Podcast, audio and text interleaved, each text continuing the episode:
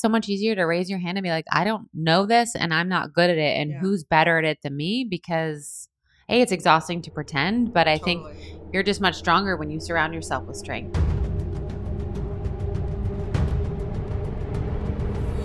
You gotta pick yourself up, go backwards, and slam yourself at the wall like 500 more times until the wall crumbles. 25% of middle school girls already believe they'll never achieve their dream career. career, career. Hi, I'm Kara Golden, founder and CEO of Hint, and you're listening to Unstoppable, a podcast spotlighting the journeys of inspiring entrepreneurs. I believe that at its core, leadership is about constantly learning from the people around you, and I'm so inspired by the conversations we're having in our upcoming episodes and can't wait to share them with you.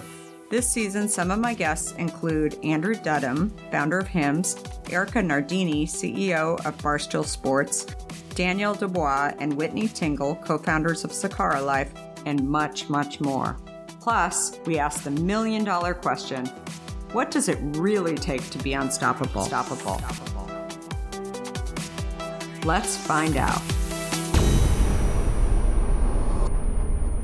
Hi, everybody. It's Kara Golden with Unstoppable, and I'm so, so excited to have Rebecca Minkoff here. Yay! Say hi, Rebecca. Hello. So we're just coming off of Fashion Week, and actually, we worked with Rebecca on Fashion Week, and she gave us a very, very cool spot inside of her beautiful, beautiful fashions. So we not only kept people hydrated, but also our logo was kind of very artistically integrated into the whole thing. So thank you for that. It was really, it was super, super fun. So very excited. So just a little bit of background on Rebecca in case you guys don't know who she is. You've been hiding under a rock somewhere.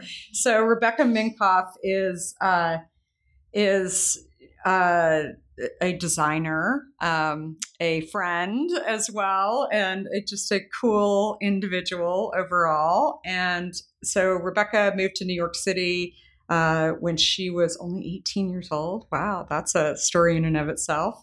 Um, probably most people know Rebecca for her version of the I Love New York t shirts that were 2001. Is that right around that Yeah. time?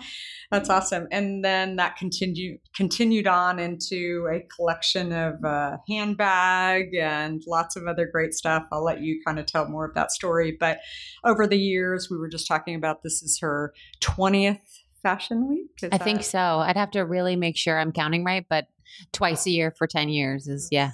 That's awesome. Yeah. So, um, so very, very cool. And how many stores now? Two. Two stores? Yeah. And just your design In the US, two stores. we have outside of the US, we have about six more.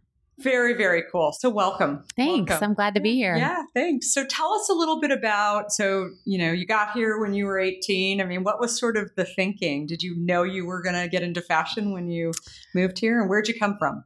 So, by way of San Diego, we moved to Florida when I was eight, and it was devastating to me. Um, so, we lived in Florida, and at 18, I was like, I've got to get the hell out of Dodge. There's nothing for me here. And I had had this fascination with moving to New York, becoming a designer. I had fallen in love with sewing as early as eight, sewing my own clothing, um, making my bat mitzvah dress, my prom dress, all the costume department dresses in my performing arts high school. So, it was definitely an area that I was well versed in and had a passion for and I was able to secure an internship with a designer and it was minimum wage was the pay.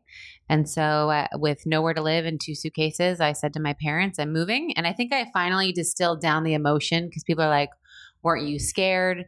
And I kind of uh, equated to that feeling when you know you're dating the wrong guy and everyone's telling you don't date him, but nothing's going to stop you from Yeah. being with him. That was my feeling for like, I have to get to New York. That's awesome. So nothing was going to stop me. So I came here and lived on my friend's couch. Who was the first, what was that first job?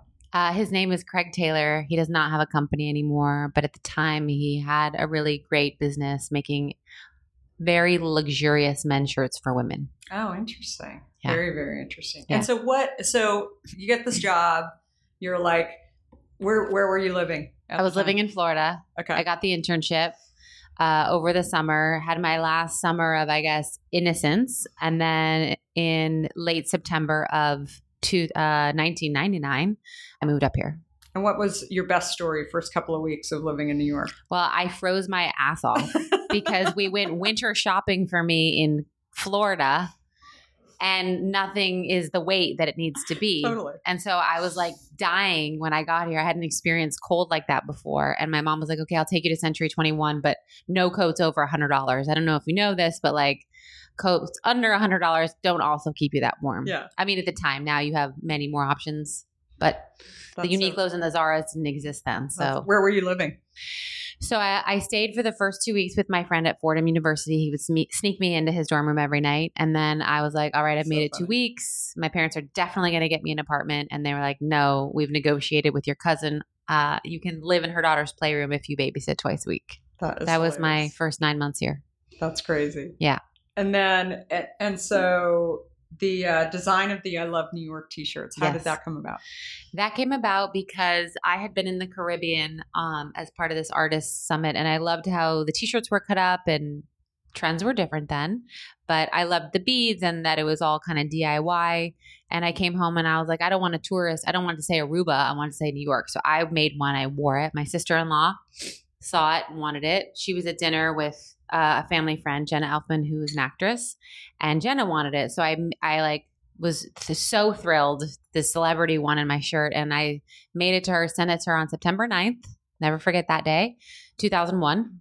And she wore it on Jay Leno on September 13th. And he asked her about the shirt, and she had worn it in response to obviously what had just happened. And you could have never predicted. How often have you thought about learning a new language only to be stopped by that memory of yours from the last time you tried to learn a language when it didn't go so well?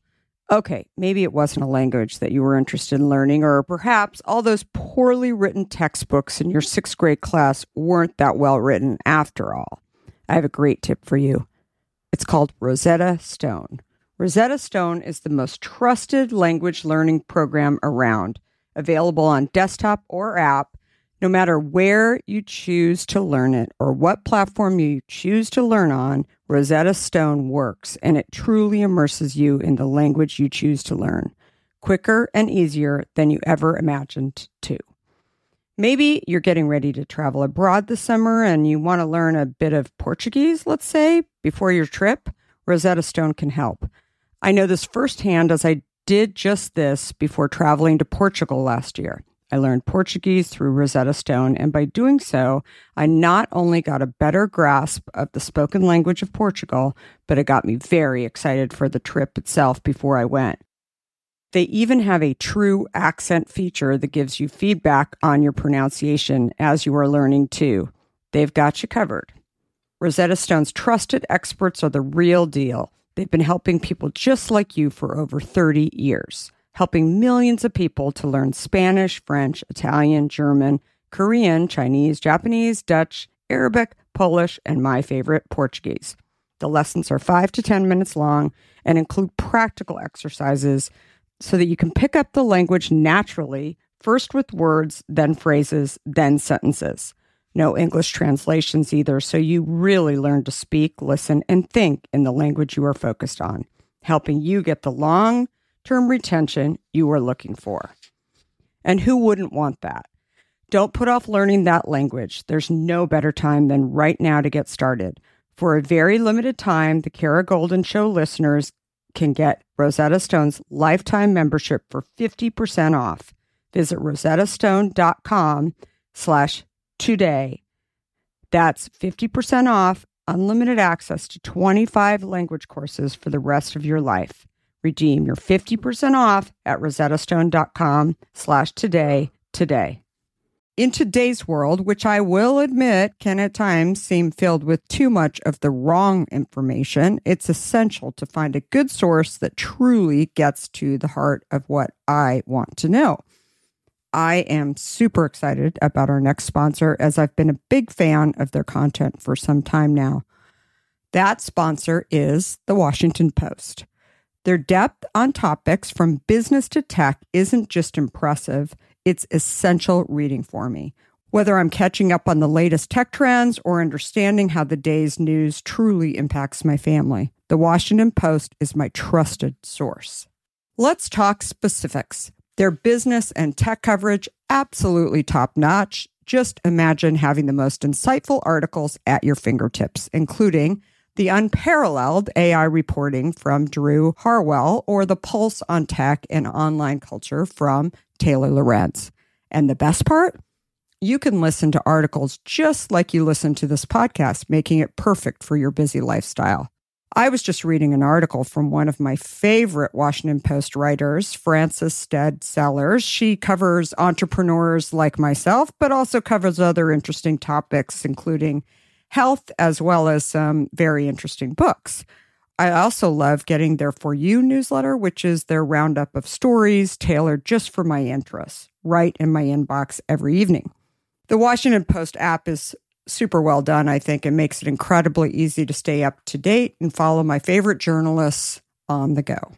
And if you ever thought that the Washington Post is just about politics, think again. They cover everything under the sun, from climate and culture to crosswords and cooking, providing a world of surprising stories and vital insights.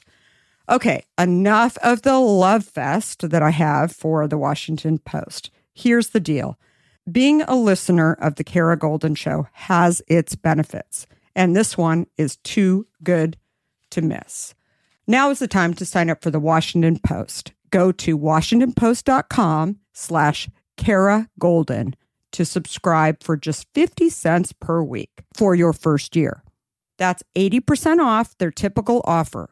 So this is truly a steal. Once again, that's washingtonpost.com backslash Kara Golden to subscribe for just 50 cents per week for your first year. I did that that happening and uh, the inbound then again going back in time you remember like press was very meaningful then if something was in a magazine people had to have it so i was flooded with orders and decided to give the proceeds to the red cross and then i was flooded with more orders and that's all i did for That nine months Crazy. So how did you keep up with that? I mean, you had to fund it. You had to, right? I like. I had to fund it and I didn't have much money at all. And I, that was three years into my job with the designer. And they had also decided to let me go at that time. And it was a, it was a kind firing. The CEO was like, you know what you're doing, go do it. And I was like, do I know what I'm doing now? I don't know that I do, but okay.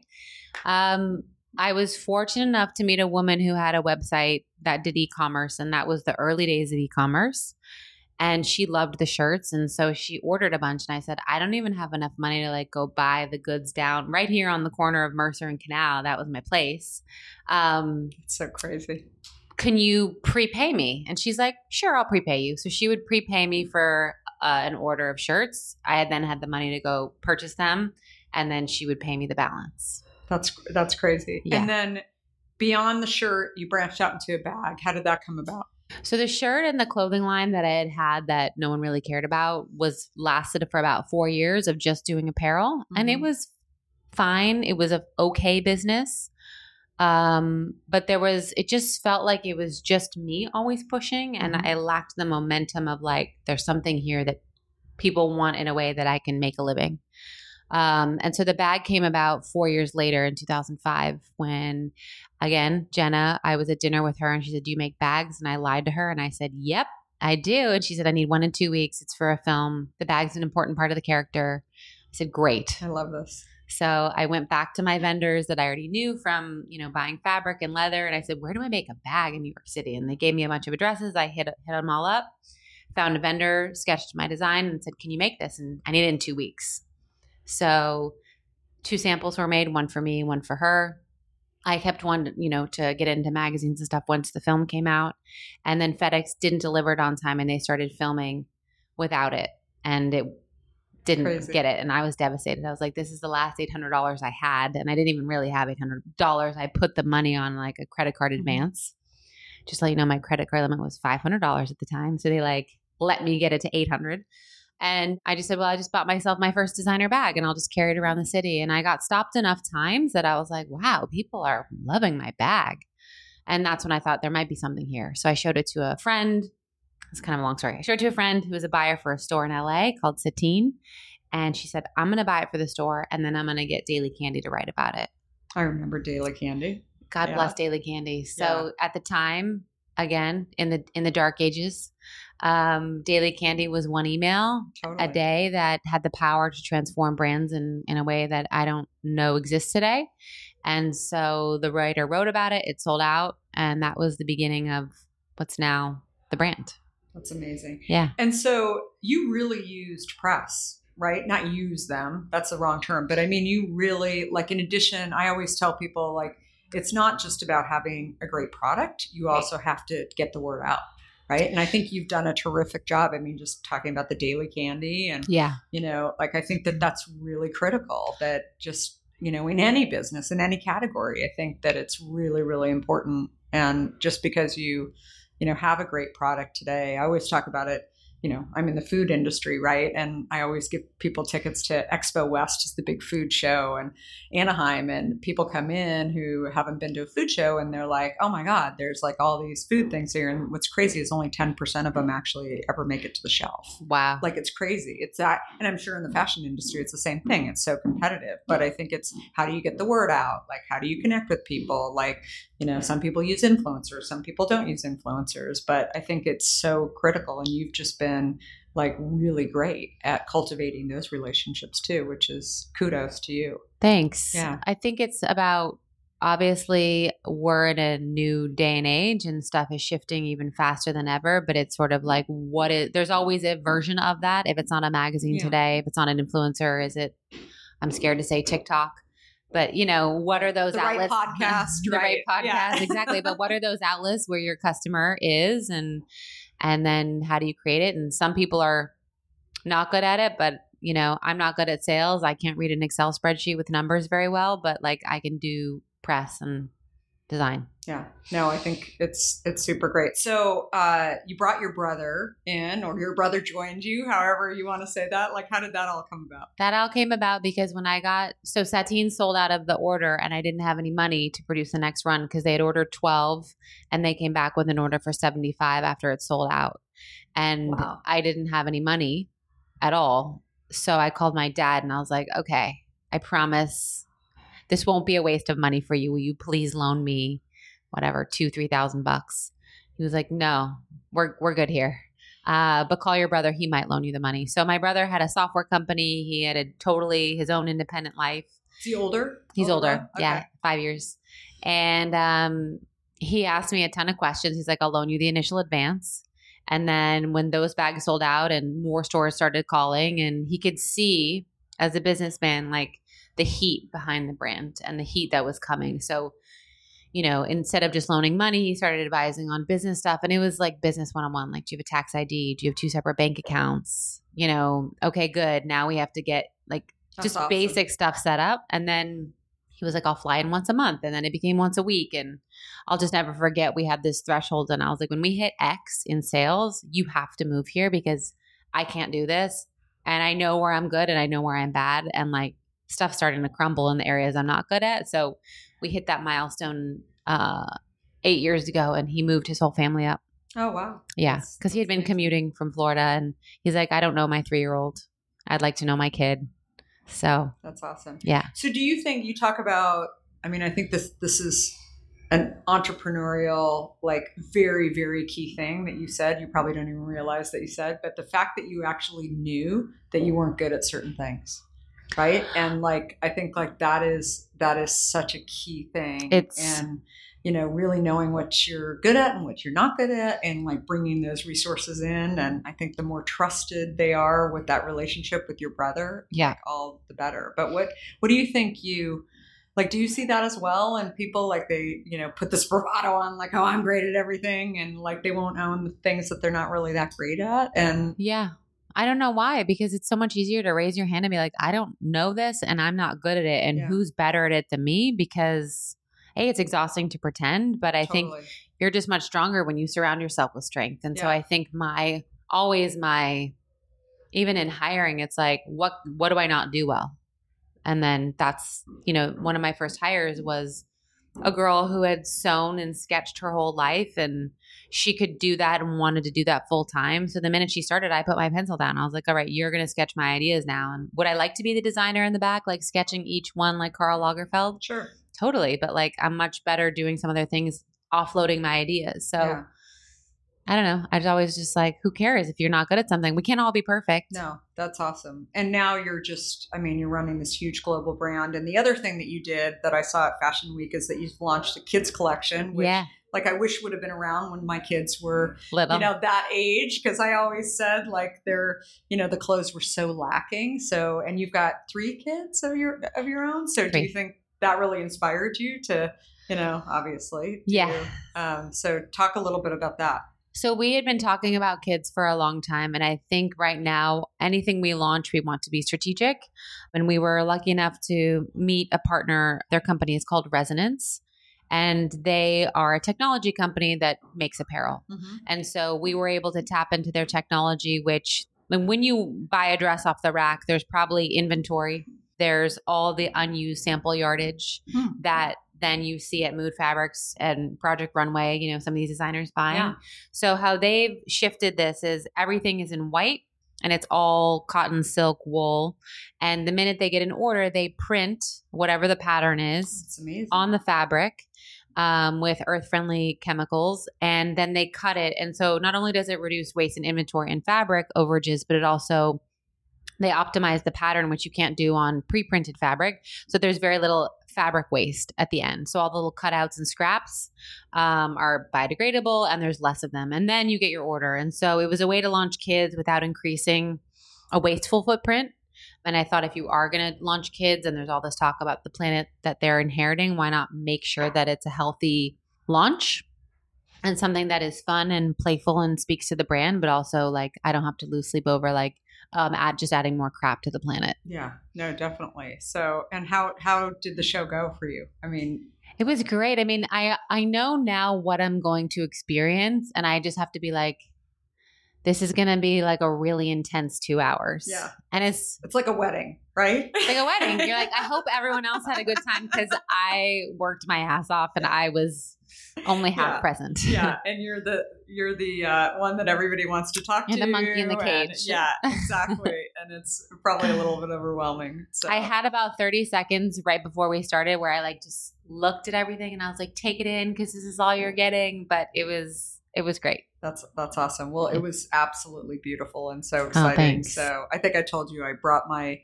um, my aunt and her sister, and they're they're you know New Yorkers, you know through and through, and born and raised here. And I I was uh, talking to one of them, and I said, "Oh, what are you doing this weekend?" And I told her that I was going to your show, and she said, "You know, I've never been to fashion week." And I said, "Well, you were coming with Yeah. me," and so this was her first one, and she's in her seventies, and Oh, she was like, "Oh my god, was so much fun!" Now Oh, I can good. tell all my friends that I've gone to fashion week. Yeah, and- check it off our bucket list. yeah, exactly. It was super, super fun. So, Female Founder Collective. Talk Yes. to me a little bit about that. So I launched that in the end of 2018 out of a frustration of the wage conversation that we all have to keep having. Women making 80 cents on the dollar, women of color 50 to 60 cents on the dollar. Um, and also trying to figure out a way like as a mother, I turn over all my products to see what's inside of them, and that determines my purchasing decision. And so, could we create a way for the consumer to also just know who's a female founded company and who's not? I love it. And networking for me, the right network for me has always been very powerful. And I'm sure you feel this way, but as a founder, you, when you're having a bad day or you need something, you can't go like vomit on your staff. But if you could talk to another founder and get a resource or commiserate with them, Totally. that would be helpful. So Yeah. the idea was threefold. It was creating the network for the founders to connect, creating the seal, and then also creating a database uh, directory of all these women. So the directory hasn't launched yet, and that's all my fault. Um, but the the other two are have launched. So this we have over seven thousand members, and the seal's on over three million products today. And we're just getting started. And then it's education because again, as me as a founder, I never learned how to read a profit and loss statement or knew what the word EBITDA is. Look it up. Um, I googled it under a table in an investor meeting because they kept saying it, and I was like, "What does this even mean?" But as if so, if you could have that information and given to you and not going back to business school, I think it's really helpful. So we have events twice a year that do the education piece of this. Um, and then hopefully we'll do more in the future online. That's awesome. In your spare time, you just In all my spare time. This. Well, I'm going to say this because you're like, how do you do it? And I never want to create an unrealistic expectation of what women can do. Mhm. So I think hires are very critical, and I do not do this alone. I have an amazing team. But right after the birth of my third child, I hired a critical person that took over the management, day to day management of my design team. So while I still design and have ideas, the day to day nitty gritty of is the content of your sweater 80% wool or 20 or is it the exact pantone i don't have to make those micro decisions anymore so when i did that i had like 50% more time Mm-hmm. And so i could be the face i could launch a podcast i could start the female founder collective and then now i have a co-founder in the female founder collective allison wyatt so i think it's about finding those right people and then That's awesome. getting them to help you lay the bricks I want to join the. Yes. Yes, we definitely should. So, female founded company. No, I'd heard about it about a year ago. Yeah. And uh, it's very, it's really, really cool that you did that. So, Thanks. it's awesome. yeah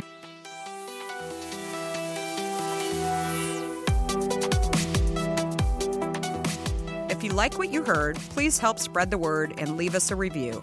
You can also follow along with me on Facebook, Instagram, Twitter, and LinkedIn at Kara Golden. Do you have a question for me or want to nominate an innovator to spotlight? Please talk to me at Kara Golden on Twitter. Thanks so much for listening. Until next time, be unstoppable. unstoppable.